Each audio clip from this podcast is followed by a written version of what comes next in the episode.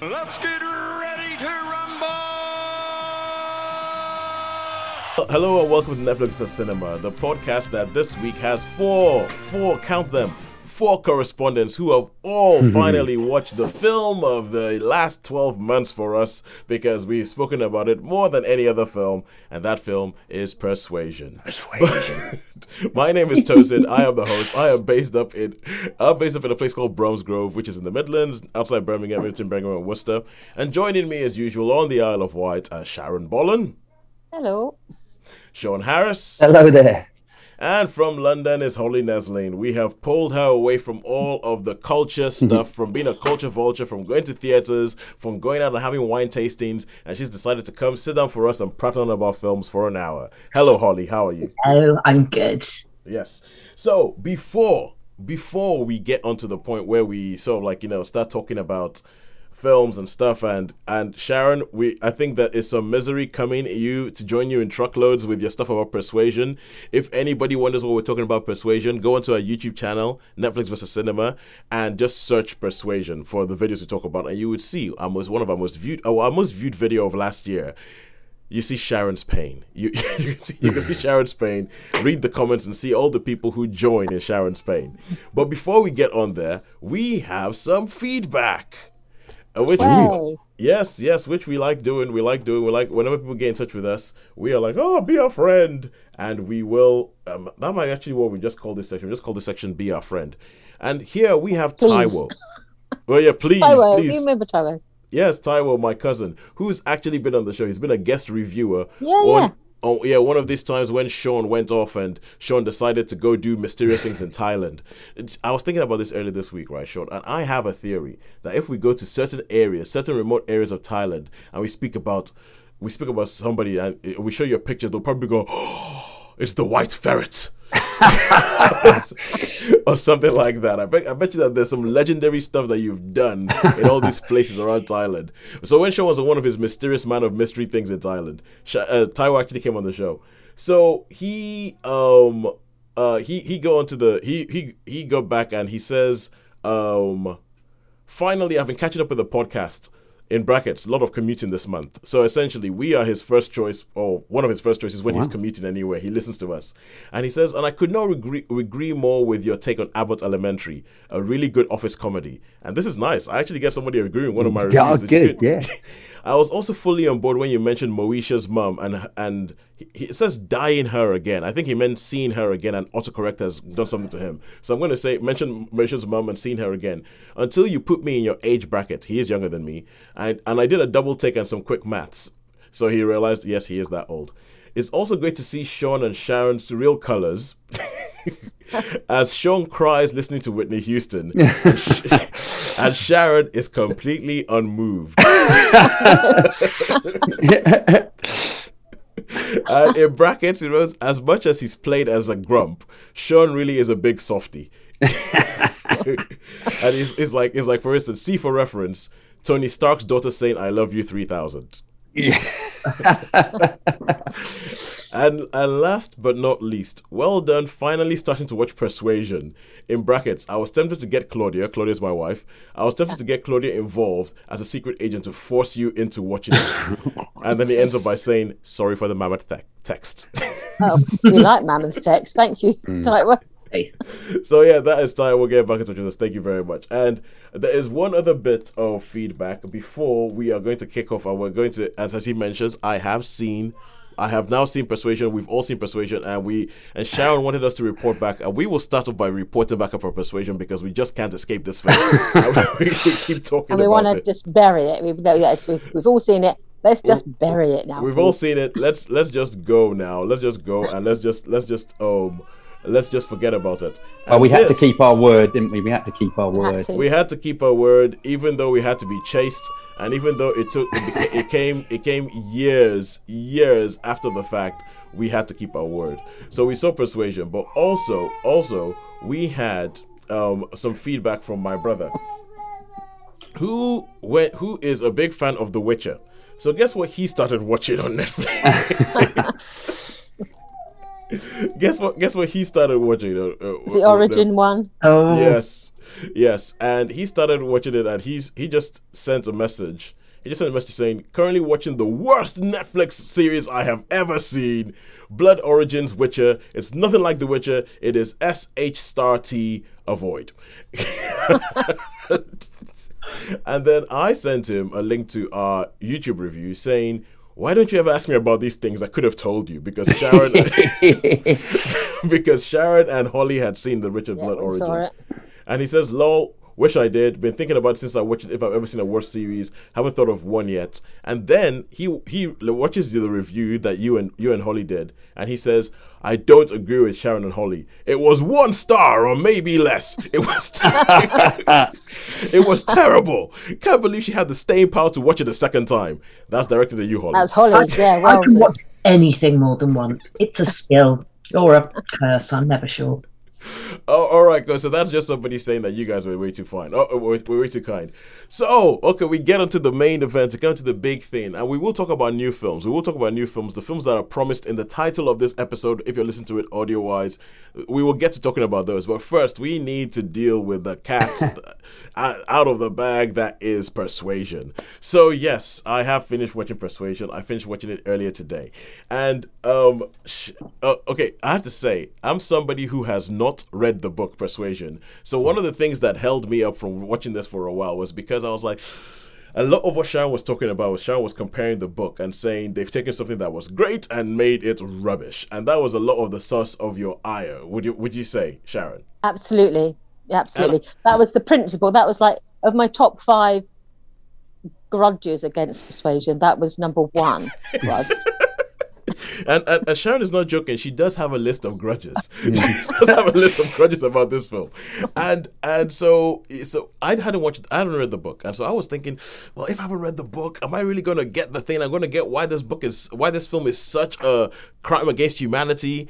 And so I started watching it, and I don't think I have the full extent of how much of a crime this film is, but I did I did have notes that I just put down. First of first and foremost, I just went the voiceover is ill fitting because they have this whole thing where obviously they keep breaking the fourth wall. I mean, you referred to it as the Fleabagification of Jane Yes. Austen, and where where she keeps breaking the fourth wall, she keeps talking to the camera, and it doesn't work. It just doesn't work, and it carries on throughout the whole film, and it is grating, and it is so much, and it is overdone, and it just make, and it make it, it set my teeth on edge. Like whenever she, and it, and there's there's this whole thing where they where they they okay in in storytelling they say show don't tell. This film is all tell. There is no there is no point at which they go figure it out yourself. No, something happens and she has to do an aside to the camera, and she has to do like an eye, like a side eye to the camera, or she has to go so blah blah blah blah, and start saying all this stuff and all this exposition, and they keep telling you things like, oh yeah, Anne is just such a great character. There's nobody like Anne, and the only evidence you have for Anne being all these things that she's meant that they mention is that they tell you. You never see her do anything. This film was I was about an hour into this film and I realized I didn't know anything. I did not know anything about any of these characters. I mean, the film ended and you and quite frankly at the at the end of the film you know nothing about any of these characters that you did not know at the beginning and i just realized that was it was scene after scene after scene and i was an about an hour in when i had to take a break and scene after scene after and the scenes were pointless because the scenes didn't tell you anything. You actually thought at the end of that scene what did that scene do? Nothing. Did i move along the story? No. Okay now we're going to bath. Why? Well we're off to Lyme no. and the and this i think is probably the biggest crime. As this would have this would have worried me even if I didn't know it was a Jane Austen adaptation. But knowing that it's a Jane Austen adaptation, there is no wit whatsoever, and there is Oh, oh. the the dialogue is terrible. Mm. It isn't smart. There's no there's no good observation. There's no the pe- people talk is just kind of like meh, and and it's it. I mean, essentially, there's two. I think there were three lines. There were three lines that I thought, "Ooh, that's kind of clever," and I was like, "That must have been taken directly from the book." And everything else was somebody else writing stuff, trying to think, "Oh, I, rec- I bet I, I bet I can modernize this," and it just doesn't work. The clothing. There's some clothes that they wear in this film that you could walk into an office building with now, and it wouldn't look out of place. and, and and oh, good lord! And, but although That's I was would my say. list. It was, I'll say things that I liked. Things that I liked. I liked the colors. That's a short list. Yeah, I like it. It is actually a short list. I liked the colors, and I thought that Dakota Johnson's accent was good. But the the I like the colors, but it was it felt like somebody had watched the personal history of David Copperfield, copied some of the ideas as to like decor and stuff like that from that. But I like, but apart from that, it was just kind of like, know, and I watched a lot of this, and the film is slow. The film is slow. It is so slow. I'll tell you how slow it is. I watched a lot of this film on Netflix on an iPad on 1.5 times speed and it just and I didn't feel like I was missing anything. I didn't. Feel, uh, the, the only time when I, I watched it at 1.5 because just when you watch it 1.5 times speed, you, you kind of go, oh, pe- people look like they're moving around weird or anything. There was one scene where somebody finished playing the piano and they get up and starts clapping, and the clapping looked a bit quick, and that was about it. The rest of the film, I was like, okay, yeah, cool, and I was like, wait, I watched this at 1.5 times speed. Why am I not noticing? The original film must be so slow paced. It must be so slow paced. But that is, yeah, Sean, you go. Are you sure? Yeah, you sure? You, you summed it up pretty, pretty convincingly there. Okay, I- I so, have- I have so I had to do this. I had to do this in two sittings. I had to do this. I so I got to, I got to the beach scene. I got to the beach. First of all, right, I That thought that's where I stopped as well. Oh, right. That's where I stopped as well. so so so this is this is how it went. So I started to watch it and I thought, well, you know, it's interesting. I'll, tr- I'll give this a bit of a chance, see where it's going to go because I like the old dad and all that. And I thought, oh, this might be Oh a yeah, Richard like E. Grant. Yeah. B- BBC um BBC-ish, like nothing like BBC uh, Pride and Prejudice. And as I say, I, d- I don't know the book. I've never read the, the book or whatever, so I don't know. And I thought, oh, this is quite interesting. And then it just seemed to get on my nerves a little bit. And I thought, this is like, and the bloke, when they get to that beach scene, what a wimp. I want to be friends, you know? And it's like, ugh. And I think that's when I text, when I texted everybody and said, I'm trying to watch this, Sharon, but it's just not, it's just, I'm going to have to take a break because And in some ways, the beach scene is not that offensive to me because it's not in the book at all. It's completely made up. Right, that whole okay. scene is a complete so, so you don't mind. Yeah, it's that just- bit, I always the- think the is probably the least offensive because it's a complete fabrication. Okay. doesn't- yes, it- the bloke comes even- across the bloke comes across like a real, real wimp. No, and I but- thought, no, in but- those, how could, That's how not could you like Wentworth. someone like that? No. No, this, so no, uh, I think now Sharon. I think okay. So it's funny that you say that because I find that with that beach beach scene probably one of the most offensive. Yeah. And and and part of that is Yeah, I part of that is because and I think because obviously you said it's not based in the book whatsoever. It's, it's funny dialogue- we stopped. the It's funny di- we, yeah, we the both dialogue. stopped at that we scene. We stopped both- at that scene. We just That went, sorry, need a break, need a break. and I think I think the dialogue in that scene is risible. It's dire. It's- yeah, it it's is bad. It's absolutely. bad. It is Uh, it's so bad. And and the fact and then they try and and they try and sort of like you know do it by her looking at the camera and then I think it ends up with going oh now we're worse than we're worse than lo- um, like ex lovers we're friends and I'm just kind of like Oh yeah, no, I didn't like. what? You, you yeah. didn't- you didn't need to say that it, Yeah, it, yeah. It, it, felt like tweet speak it felt like it was all the it- way through. If, and I know, but then Hmm. is that there's this mix where there's some bits where they go into stuff that I'm I think is Austen, and there's bits where they go into stuff that is more mod, and the mix doesn't work. It just does not work. It's it's uh, and it, it's it's the kind of film where you can almost see what they were trying to do, but they fail. they, they fail in doing it like badly, badly. Sorry, Sean, I interrupted you from. No, no, no, no. It's cool. Toes, you carry on. I pretty much said, said it all anyway. But um, yeah, so I stopped at that scene and I was like, well, I've got to see the rest. I have to see the rest because I gave my word. I've got to struggle and see the rest. But um, uh, yeah, it was the whole thing was a real struggle. And you're exactly right. We you know nothing more about these characters. It's all superficial. A nice bit of scenery, but um, on the whole, you know, I just it was. Yeah. I, I have to say that it was a sort of nothing, nothing awful. Didn't seem to have anything to it, you know, at all. Yeah, it, it was it was a real case of finishing and going. Oh my god, that's that's an hour forty five minutes. I'm not getting back. I Yeah. actually can't remember most of it. You can't remember. That's the point. That's the point. Completely, yeah. In my mind, the only bit that I remember is the bottle of wine at the start, and the never. And I'm still sure that the rabbits are a, you know, a double entendre. I Um, think, yeah, I, but I think Richard E. Grant is um, is I- I think- uh, he's the I- best thing. Well, that is like Richard E. Grant because one of uh, one of my notes just says Richard E. Grant, and I I I, I can't decide whether that was a good or a bad thing. It was a good. I think he was. he was. I think he was. He, he was kind of like on Withnail form. Yeah, yeah, he, He- was. he he was probably bit of a- understood the character of. Yeah. Um, I'm trying to think. It's Sir William, isn't it? Yeah, he's just he's just sort of like totally up himself. Mm. Totally. Up. Kellynch Hall. Yeah. So I Yeah. think he is. He probably understands that character the best. Mm. uh, whereas the others are just it's just awful i mean i will never forgive them for making anne elliot wee behind a tree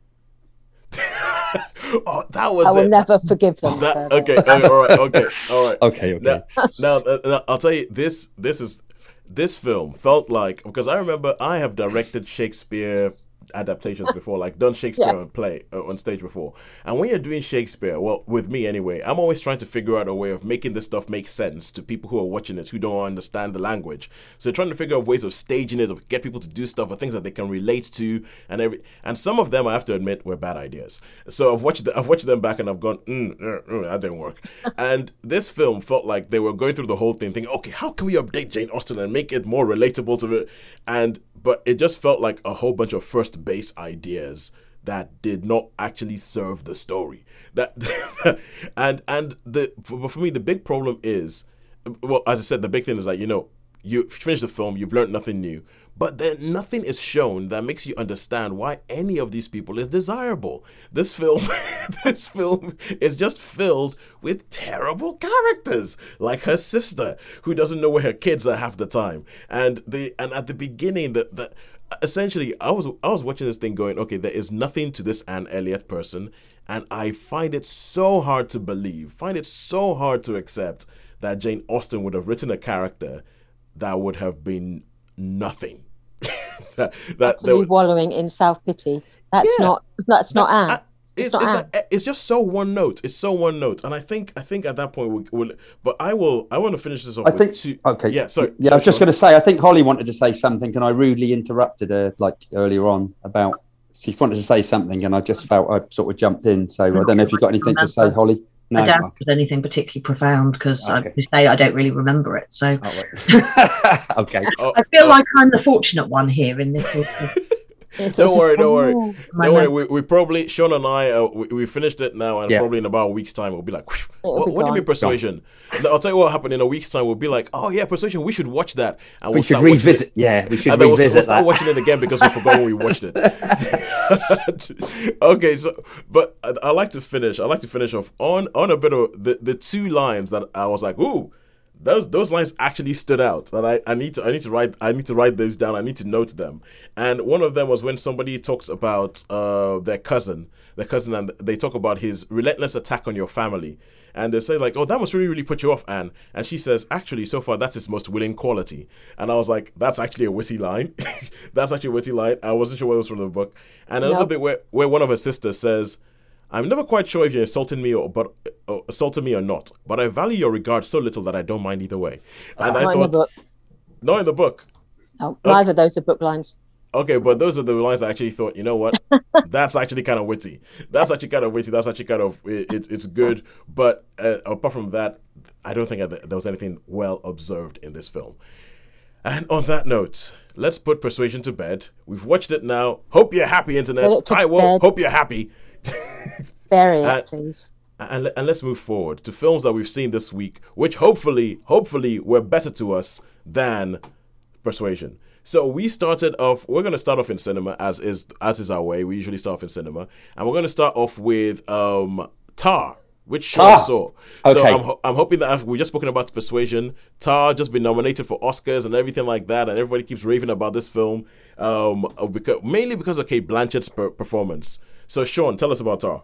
Okay, so Tar. So this is the story of like uh, um, uh, first female conductor of the Berlin, uh, you know, symphonic orchestra, and um, obviously it starts off. There must be, you know, there must be so many references to classical music. This would be any any classical musos would absolutely adore this film. I would think because you know there's a lot of. I mean, I'm aware of some of the composers, but anyway, and she she she goes and she teaches this this class in Juilliard. Um, um, and you know she's discussing about why would you like this it's, um anyway so there's that bit and she's got um she has a relationship so she's got a wife she's got a wife and she's got an ex-lover who's like a pa Um, and she had, which you only see through dreams, really. You, you you see that she had a relationship with with one of her students.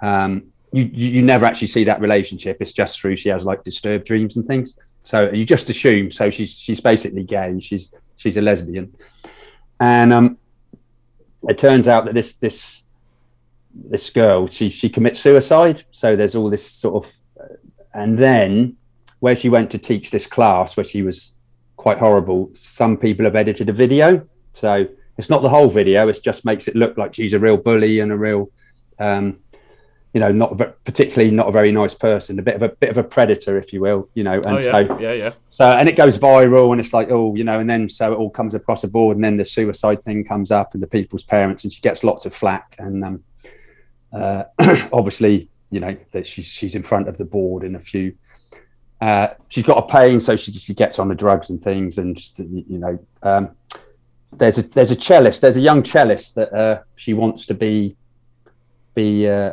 Involved actually with, be involved well shall we? she doesn't actually get involved, but her wife, so her wife, who's the chief violinist, she's sort of, and the ex lover, who's the PA, they sort of Yeah. notice this thing. So they get a bit funny with her.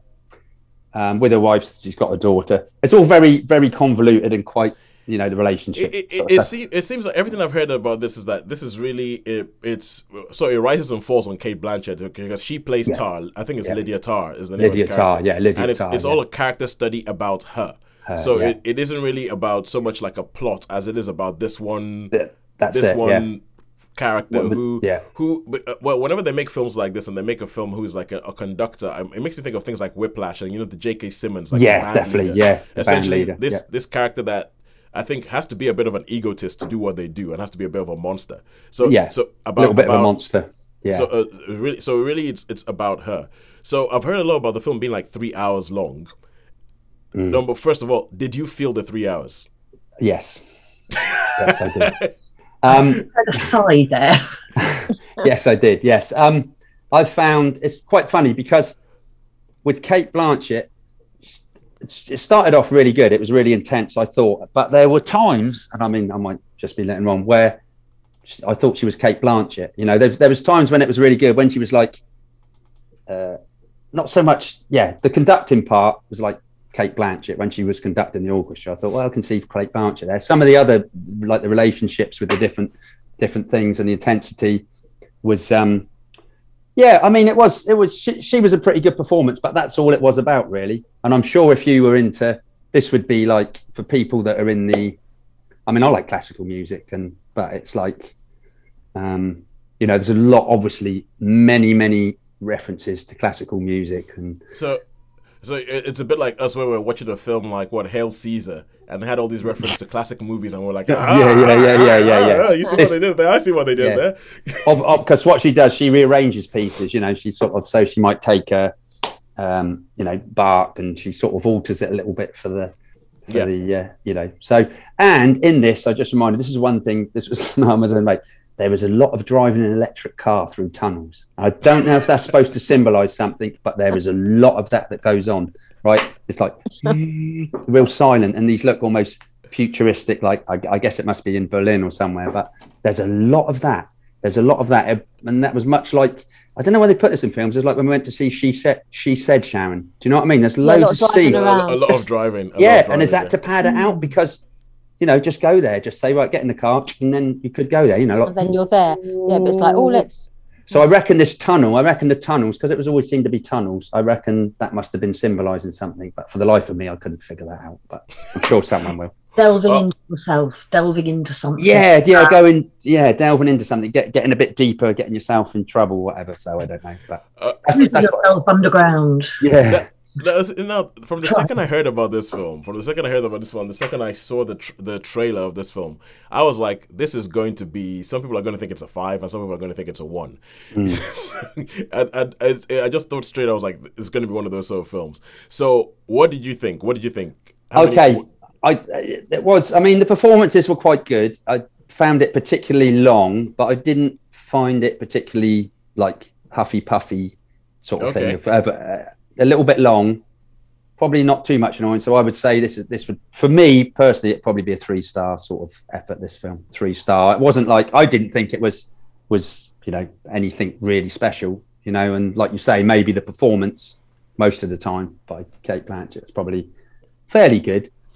But uh, I really like the um, the her, wife, who was Yep. the chief violinist, and Yep. there's also the, the the the cellist who was part of the orchestra when the young girl comes, and Yeah, yeah, yeah. He's like, because she says there's the bit where she says, "Oh, we're gonna we got this."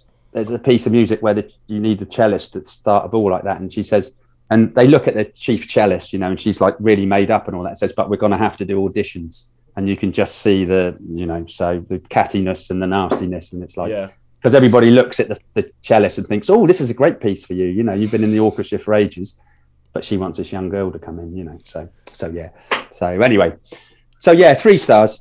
Three stars, three Yeah. stars for Tar, which is which is I think some people have already started giving Cate Blanchett that um, golden statue. Golden statue, yeah. Yeah, um, but, but I think when I heard about this with Cate Blanchett and her performance and everything, it made me think a little bit of Blue Jasmine. You know, the Woody Allen film in which she Well, played. Blue Jasmine's great. Blue Jasmine is absolutely. I think I raved about that one. Oh I- yeah, it's yeah. great I think yeah, her performance is really good, but it was like a character that I did not like. Mm, yeah, I think Jasmine and Blue Jasmine, you want to punch her. yeah, yeah, yeah. I think pretty much you would in this one too, if I'm honest. yeah, yeah. And, and, and everything I've heard about Lydia Tarr, I'm like, yeah, you want to punch this woman. You want to punch her in the face. But um, all right, cool. So now we're gonna go over to Netflix and Friends, and we're gonna go to the Cook of Castamar, which Sharon you saw. So tell us about the Cook of Castamar. Yes, Oh. it's a Spanish production based on a apparently a best-selling Spanish novel that I know nothing about. Uh, Okay. But it is, yeah, I think ten parts, I believe it is. It's um, Okay, set so uh, in- you know, okay, so Sharon, you're you're doing your usual thing of like you know reviewing something in another language, but we're probably gonna be one of the few English language things. So I expect all the views to come rolling in on YouTube. Apparently that that's a niche that Sharon has cornered. When she when she does something that it's another language, but um, we're the, we're about the only people who reviewed it in English. So ta-da! So cool. who knows? Uh, yes, so it's set in 1711, 1712.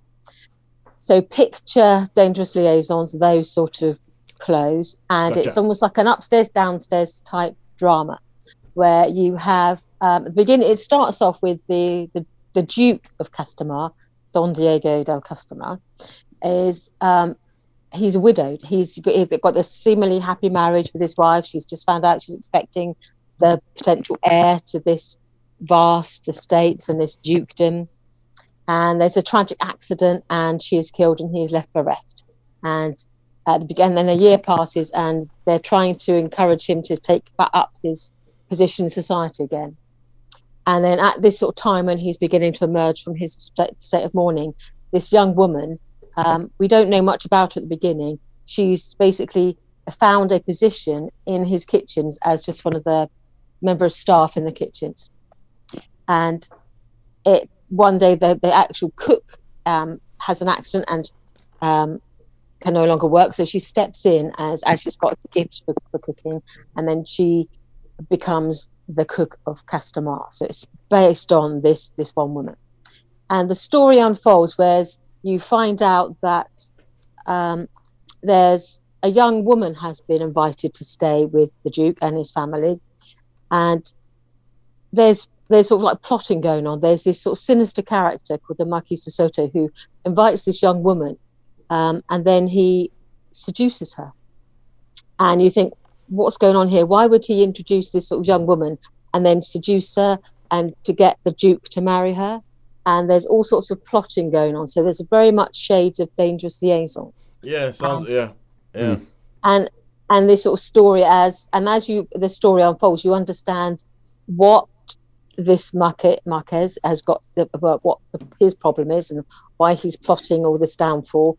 And each as each episode goes on it is novelly in the way it's um structured uh, in that each episode almost has like uh, a mini episode on its own. So there's a point of drama there's a bit of tension then it moves on. But there's this over this sort of running through it is this thread of what why is he sort of plotting against the duke but, but seemingly acting as his friend and there's a sort of whole cast of characters upstairs and downstairs there's all this group of aristocrats basically who are in the, the upper house, and then the lower house you've got these people who are um, the servants, and but who interact with some of the local uh, smugglers and who interact with some of the local um, underworld, and Mhm. you see how the sort of the layers of society. And one of the the children of the the, the duke's brother is an adopted brother who was once was a slave, uh, but he has been adopted into the family, and he is the, the, the, the mother calls him her son. He calls him his brother. He's fully accepted as part of the family, and you find out a little bit about his backstory and how um, he becomes involved in this plotting to bring about the downfall of the, the House of Castamar. So it is quite a a real sort of soap opera of a, of a, of a drama. So you've got thought, you know, tensions as of there's sort of hint of romance there, but because of the classes, you know, you uh, there's only one sort of relationship that a duke can have with his servants. It's either as an employer or as like an illicit relationship. Yeah, yeah, Uh, yeah. You, there is no sort of honourable outcome to a duke and a, and a cook having a relationship, and so it sort of delves into that. How you know how can they both you know maintain their own personal integrity, um, even if they may have feelings for each other. You know, where can that possibly go if you're a duke? You cannot elevate a cook into the aristocracy, and a duke, you know, what does he do? And he has feelings for someone other than someone who's suitable as the future duchess. So Yeah. you see this sort of social angling, and but there's a, there's a side plot with the king who's a bit mad, as most of the Spanish kings were, and how you know the throne potentially is threatened because there's like this this sort of vein of madness running through the, the royal house Oh. and Oh, and the duke is sort of drawn into the sort of royal circle. So it's interesting. It's sort of you see about society, you see about the the local with all these dramas running through it as well. So oh, okay, I cool. actually But- really liked it. All right, yeah, I was gonna ask you that because no, bearing in mind you you you you broke out you you like like in a courtroom drama. You you mentioned dangerous liaisons and therefore it's fair play. So I'm gonna mention dangerous liaisons because I know Yeah. that there's a new version of dangerous liaisons that both you and Holly have recently started watching. And I Honestly, think I haven't seen it yet myself. I haven't seen it yet. okay, okay, cool. I thought you both started watching and you both kind of went, oh, can't be bothered. So I was wondering, I was wondering like had this held your uh, your attention better? So you quite liked it. How many stars did you give it? I really rated um, the Cook of Castamar. I would give it a four. I, I liked the fact that it was structured in a way like a book, that you have these chapters, you have each chapter reveals a little bit more information so you understand the, the picture that is built, it builds up a picture. Yep. Um, you get these sort of rise and fall, um, and then it sort of builds to a you know a conclusion. So I like the way it's structured because so many modern adaptations of novels they like to chop about with structure. You end up getting you start at the middle, then you get flashbacks to the beginning, and then you get a bit more information, then you get jumps ahead and jumps back. I think sometimes when you a well constructed novel is like a well constructed drama, is Yeah. that you don't have to make use tricks. If you've written a good story, it can the story will flow and rise and fall. And I felt that this was just really well constructed. I didn't know any of the actors, of course, because I'm not that familiar with um, Spanish, the- the Spanish yeah, you know, Spanish actors and stuff. glitterati. Um, so I didn't, you know, so but I thought it was really well done. I, there were sympathetic characters. You want to boo and hiss at the bad guys, and there's like a a, a nice sort of there's a bad guy and there's a bad um, bad woman, you know, the, a wicked lady. Um, so yeah, there was some. I I thought there's some interesting. For me, I enjoyed it. I just thought it was. A, to me, it felt like a real, almost like old fashioned in places, but as for all that, you could really get your teeth into it, and I really enjoyed it. Good. So four stars for the Cook of Castamar. And now we go back to cinema. We go back to cinema, and in cinema we will find Babylon, another three-hour film. Three, three hour and nine minutes. Yes. another three-hour film. From from from a from a film with lots of structure to basically a film that is all over the place with no structure. but um, but uh, okay. So the story of this is basically it's it's it's of an era when the silent films are starting to become uh, it's, it's coming into the sound era. So it's like the transition. So Singing in the Rain. yeah, that's in it. That's in it. Um, so exactly right. So there, there's many references to that. So okay, so uh, what we're going to say here is the three hours for me seemed like one hour. I did not believe. I didn't know how much how much time had gone. I totally, totally love this film. Damn, it's absolutely brilliant. It's all about. I mean, I know it's, it's had a lot of pan, but this is just about cinema. If you're a cinemaphile, you've got to love it. So all the silent films, yeah. And there's a it's basically this this girl who's based on Clara Bow, I think Clara Bow, and and you know some of the pictures I've seen. So called the It Girl, and she's really promiscuous and really. Um, she- and that- she breaks she breaks into the movies. She breaks into that, the is movies. that the Margot Robbie character? That's the Margot Robbie character, and then you've Okay. got the Brad Pitt character, which is based on John Gilbert, and and because you know this is a guy. So for all those things, it is it's pretty much all over the place. But there's some great stuff in this when they're filming. So you basically go in the desert, and you've got all these little shacks with the people, you know, cutting the film, saying, "Okay, let's go." So you've got like a western scene, and Yeah, yeah, yeah. that's how the Margot Robert character. Um, can't remember her name now, but. Uh, yeah, so Uh, I'm just, I'm just laughing. Just, just call her Margot Roberts. Mar- Margot Robert. Yeah, yeah, yeah. Margot Robbie. Yeah, yeah, yeah, Margot Robbie. So, um, yeah, it's just, and there's references to loads, like there's a Fatty Arbuckle scene. So it starts off basically, there's a bit of a prologue, and then you've got the big party where you can understand why it's 18 because there's there's nudity and there's all sorts of weird things going on. yeah, 1920s And- Hollywood. and Not then- for kids. And then someone comes in and goes, "Oh, you know, we've had a bit of a bit of a an incident here," and it's obviously Fatty Arbuckle because they go in and the girls and the guy's like huge, and he goes, "What have you done, you you you big whale?" You know what I mean? It's like, um, so that so that's obviously the guy must the director must know all, all these silent films, you know, and there's a character called uh, Lady Zhu, which is based on Anna May Wong, which is the other one, which is a Chinese character who's like Yeah. real, yeah, basically was like like a lesbian and sort of quite fancies Mark. Anyway, so forget all that. Those those are the characters, and there's loads and loads. She she was but Lady Fay Zhu, Lady Fay Zhu, brilliant costumes, everything. So anyway, they're shooting these films, and there's all these like little shacks in the desert of, uh, and they're going, yeah, okay, come on, we need and. And there's the one bit with John Gilbert, this one, which I'm sure is a film which I can't remember, but there's loads of extras going on in the background, and he's he's a bit drunk and all that, and he goes like, "Okay, action!" And um, he's like, he's really drunk, and he just like sobers up, and it's a scene where he's doing a kiss, and there's all this extra stuff going about, and then they come up, they're rushing up and saying, "Oh no, we've had an accident," and there's like extras that have been speared and stuff, you know what I mean? And it's like they're all looking around, right? Okay, drag him out, drag him out, and Ho- Hollywood before health and safety. Ho- Hollywood before health, health and safety, yeah. And there's like a big scene which I've seen, which I think might be Alexander Nevsky or something like that. It looked like from, but it's just like you got all these two groups of charging like knights and stuff all, all crashing into each other. Really, really spectacular stuff. And then it goes into, you know, the sound comes along and they're uh, they're, they're trying to transition into sound. Well, the bit they've got so they've got like sound booths. You know, you probably know this being an engineer that you are, and it's like you've got the sound engineer, and so the Margot Robbie character, somebody comes in and she's like, he comes out, no, you've got to get your mark, you've got to get your mark, you've got to get your mark like that. So, and there's a bloke, the poor projectionist, he's in a he's in another box. It's really hot. He goes, it's really hot in here. I need to get out. So he goes, go get in, get in, get in. And he goes, why can't you get your mark? And she gets really, really sort of fed up as well.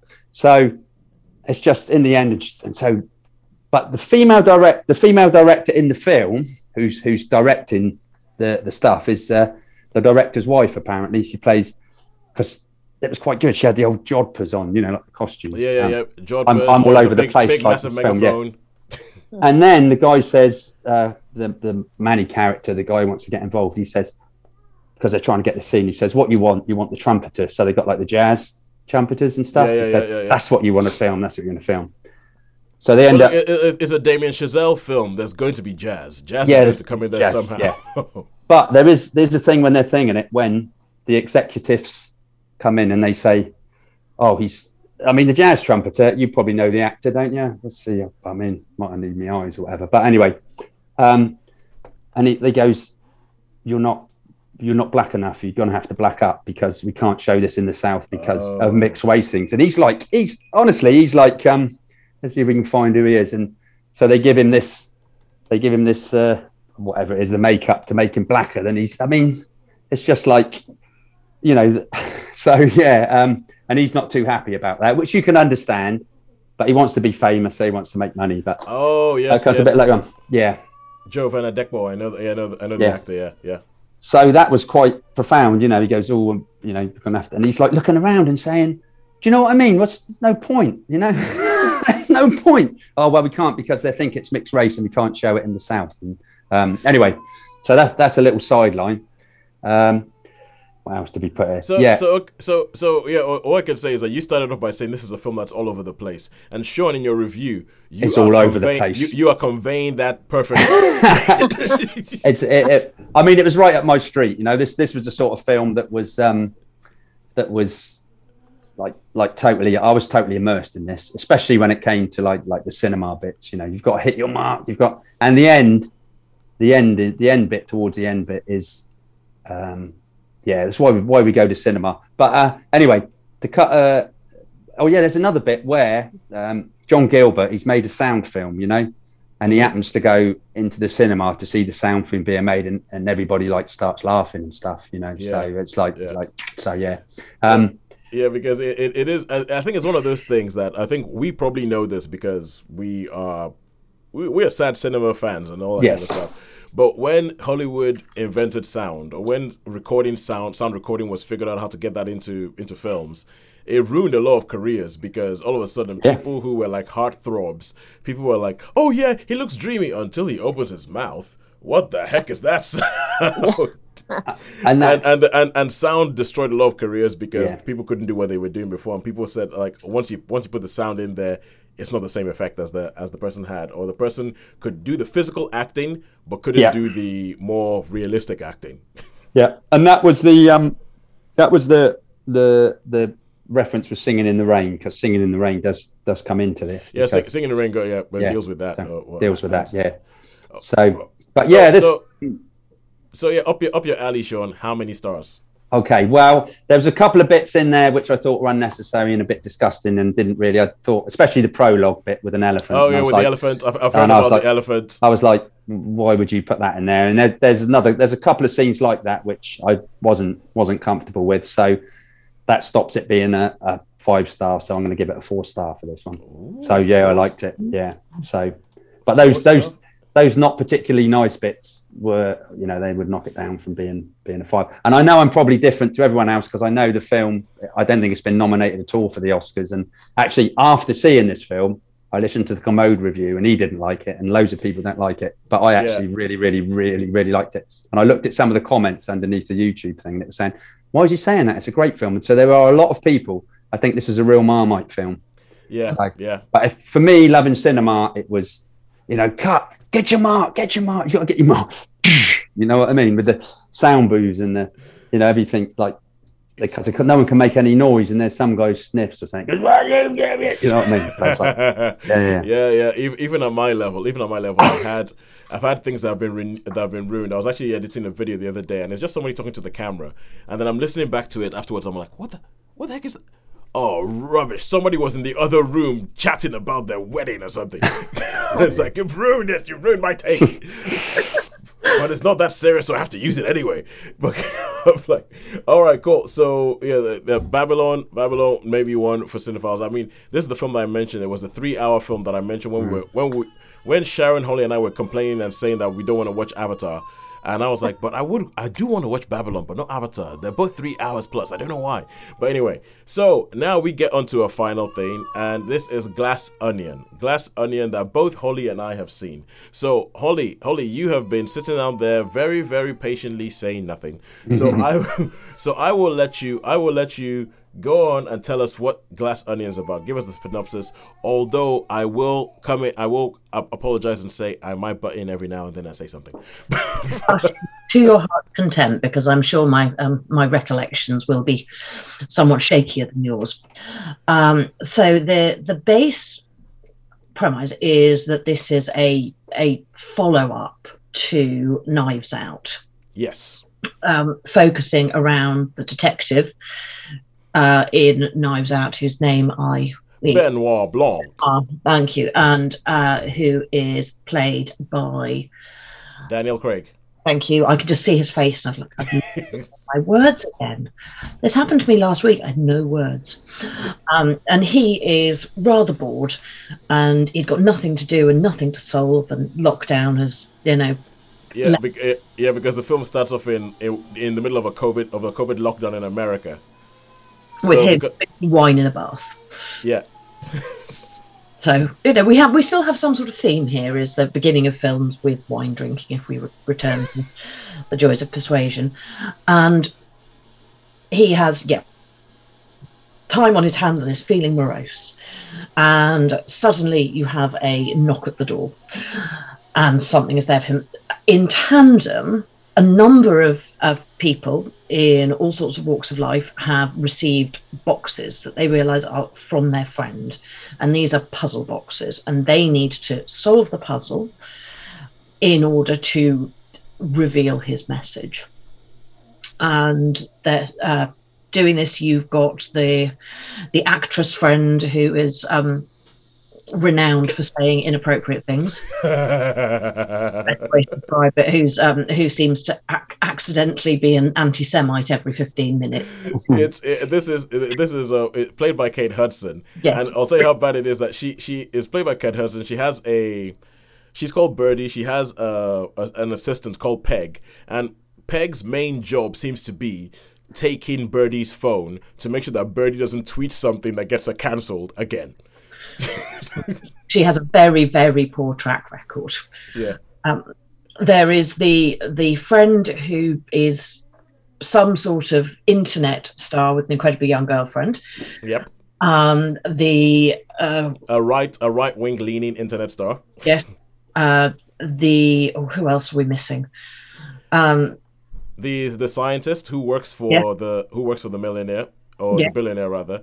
Scientist who works with billionaire in a company called alpha that does things like electric cars and space exploration and stuff like that. So there's no there's no guessing who who this bad who not, not not the bad guy but who this guy is supposed to be. Who this yeah yeah who, who could it possibly be he owns a company that does like cutting edge stuff and does electric cars and goes to space uh, so there's there's him and then there's also a governor there's a governor of a state who is also friends and receives one of these boxes as well Now, you get in the solving of the boxes, you have wonderful little um, cameos. Uh, I think Yo Yo Ma shows up, as you do.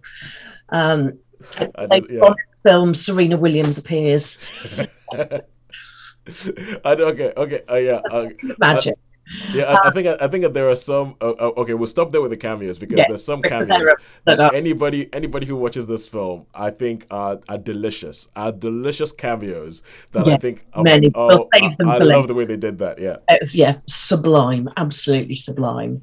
So they all solve their boxes and show up on a boat heading off to an island um, owned by our, you know, Miles Bron yes, played by, played by Edward Norton it's a Greek island delightful billionaire. They they all get get COVID swabbed and everything, and are allowed to take their masks off.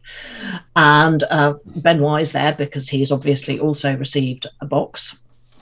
And off they head in this beautiful, but and appears suddenly his um, and unexpectedly to everyone else there, his former partner, um, with whom there had been a significant falling out. yes Nobody expected to see her there, played by Janelle Monáe who is quite fabulous. mm so they all head off to the island where they are met by um, their their glamorous host and told that they are there for an exciting holiday to a weekend to solve his murder. And they're all given strange room connections and sent off to swan off around this very, very fancy island that is all uh, powered by a magic fuel. Ooh, I think I'm allowed to say that much because that's right at the start. He does say that immediately. okay okay That's um. So there they are on this i- this exciting island of his, where he's br- brought in all sorts of ridiculous things that make him happy, and he is hosting this party. I'll hand over to Toastin then for the next step because don't say anything wrong again. no, no, no. Okay, no. It's just so. All right. I mean, Sharon, you're an Agatha Christie fan, and you might have heard a lot of Agatha Christie-like things in the in that synopsis. A whole bunch of disparate people coming, being invited by this one guy to an And then there isolated island. Yes, exactly. So- and these are all things. I mean, I'm not sure. Did you ever watch Knives Out, the first one? Yes, I did. You watch Kni- Knives and so Rian Johnson, who directed it, is obviously an Agatha Christie fan. He is a he's a murder mystery fan and all that. And so he has put and he leans into this. He doesn't try and hide it whatsoever. That this has definite tropes of the Agatha Christie people in a place that and he goes into that. And um and so Benoit Blanc obviously is kind of like in the Hercule Poirot role of, of okay, something's gonna happen, gonna try and figure it out, all that sort of stuff. But the thing about this that I really, really like what Rian Johnson does with these films is that he is he's uh, a murder mystery fan. He knows most of the people watching these are murder mystery fans. He knows that he's working in the shadow of Agatha Christie. So his job is to try and figure out ways of doing something new that stays within that genre.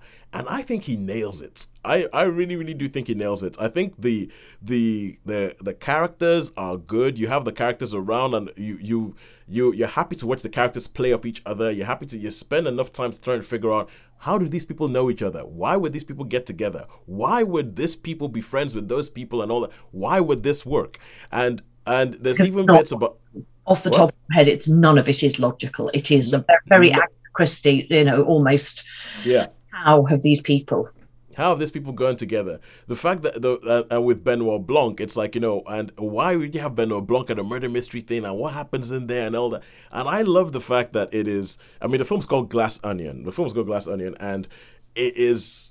I hate this. I, I I hate myself for saying this, but it's almost kind of like you know metaphor. That's like you know because this film, as you peel back the layers, something yeah. else comes up and then something else comes up and you're like oh oh oh that's interesting. How does that work? How does that work? And it does it does the things that you expect. There's the everybody coming to the boardroom. We're going to get into the boardroom now and i'm going to walk around and and daniel craig as benoit blanc is going to tell you exactly why this other mocha thing works this way and all that kind of stuff. And all that is done and everything is done but the film still finds things to surprise you and things to and things to make you go oh oh mm. okay okay that's different and obviously the fact that uh, that um I, I, there's this there's there's this trend that has happened in films where the or I think Agatha Christie, as much as it was mystery, there was also some satire in there. And this is very satirical. Like the, I think pretty much every character in this thing is satirizing something. The main character, the the the, the billionaire who invites everybody to his island, is kind of like your Elon Musk, your Mark Zuckerberg, your Jeff Bezos. Bezos. He is all these people rolled into one. He's and and he's kind of like the the entitlement is in there and like the fact that he they have this running joke about the fact that every hour on this island there's this mysterious bong that comes on and you just hear it every hour. And he says that oh yeah i got philip glass to compose that. So he got philip glass the world-renowned composer to to compose a bong and it's and, and i think I, I love how satirical it is. I love the fact that it plays around with all these things. I think the mystery itself is actually quite is quite a good one. And and yeah. the the the play the way it plays out in the end the way it plays in the end i actually i quite like i quite liked it. I i quite like what they did. And i think it uh, and this is this is like a series of films that i will i'll be more than happy to see a third one. I want to see the third yeah. one yeah it, it doesn't feel like the, sh- the shark has been jumped by no it, it does it, it, doesn't because it's like a totally standalone film from the first one so you don't have to watch the first one to watch the second one totally standalone stories. And uh, i really really enjoy this. I i would give it a four out of five. I agree. Definitely a four out of five. It's it's another one that I think definitely warrants a rewatch as well. I mean, as we know, and rewatch everything, but I think the things that emerge as you watch it through, you really want to go back and see if you spotted things uh, what you may or may not have seen or not seen. Mm. Or that that is one good thing with revisiting films. Actually, once you've seen yeah, them, I, I okay okay. I have to I have to boast about this. I have to boast about this. That there was something that happened early on in the film, and I caught it the first time it happened. I I know what you're talking about. I, I caught it. I, I caught it. When, when it happened, when it happened, I was like, I was watching. I was watching with my wife, and I was like, oh, you see what he did? He just did that. He just did that. That uh, it's like he did that. That and then when something else happened, I was like, I'm pretty sure that happened. I'm pretty sure that happened, and it ends up being significant in the end. And it's just sort of like a little aside that I don't think you're supposed to notice, but I noticed it, and I was like, yes, I am Benoit. well, it has to be there because otherwise it doesn't make sense later yeah. on. Yeah, yeah, yeah. I know, I know. But the, fa- the You fact can't is, say I, something happened that yeah, but but the fact is, I spotted it. I spotted it, and I was like, yes, yes, yes. Get me to a Greek island with a bunch of people, and I will solve the mystery. So yeah, that is four stars for Glass Onion. So uh, when it, Sean, did you have a question? Look like you had a question. No, no, no, no, no, no. It's, it's, I've just I did earlier on, and then I was thinking when it was the island that I was thinking about. I was just sort of imagining for, with the bong. I was imagining like battle royale. I don't know why. It just sort of, you know, with the with an island with the bong all the time. It was like Yeah, yeah, yeah, hmm, Yeah. yeah. You know, so yeah, but uh, it's probably nothing.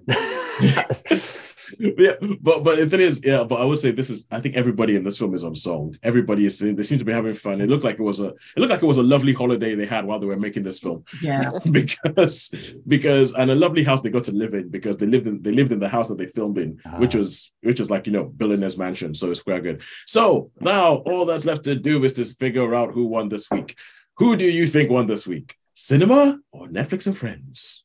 Well, I think for me, I think because the because Tar only got a three, I think, and all the all the Netflix ones got a four. I think probably Netflix pips it this week. Spur pipsqueak. Yep, yep, yep, yep. Sean, you are correct. Netflix wins this week. Obviously, when we only have four things, it's a bit easier to figure that out. But so Netflix won uh, because Tar uh, Sean because I wouldn't say because Tar got a three because Sean gave Tar a three, Three. which, which shows that Sean is Sean is kind of like you know Sean is like the temperature of the nation. It's like people are giving it one, people are giving it five. I'll give it a three. yeah. It's like I'll, I'll give it a three. So um so yeah, that is it. Uh, that, that is it. Thank you so much for listening to us this far. If you like what you hear, like Taiwo does, obviously, and keeps coming back ever on, send us some feedback. Let us know what you do. If you're watching this on YouTube and you watch a watch one of our reviews, let us know whether you think we're wrong. And um, if you like it, do go on somewhere, wherever it is you heard your podcast, and give us a star review, uh, five star, hopefully five star. Uh, we're yeah or, or or just do the whole thing. Either give us, don't give us a one, don't give us a five, give us a three. Be nice. and it'll and we will, yeah, it'll be it'll be lovely to hear from you. But until that, until next week, when there will be something in cinema that probably Sean will watch that I that I have no idea what it is. It's a goodbye from me. And it's a goodbye from me. Bye for me. Goodbye from me. Thank you very much for joining us.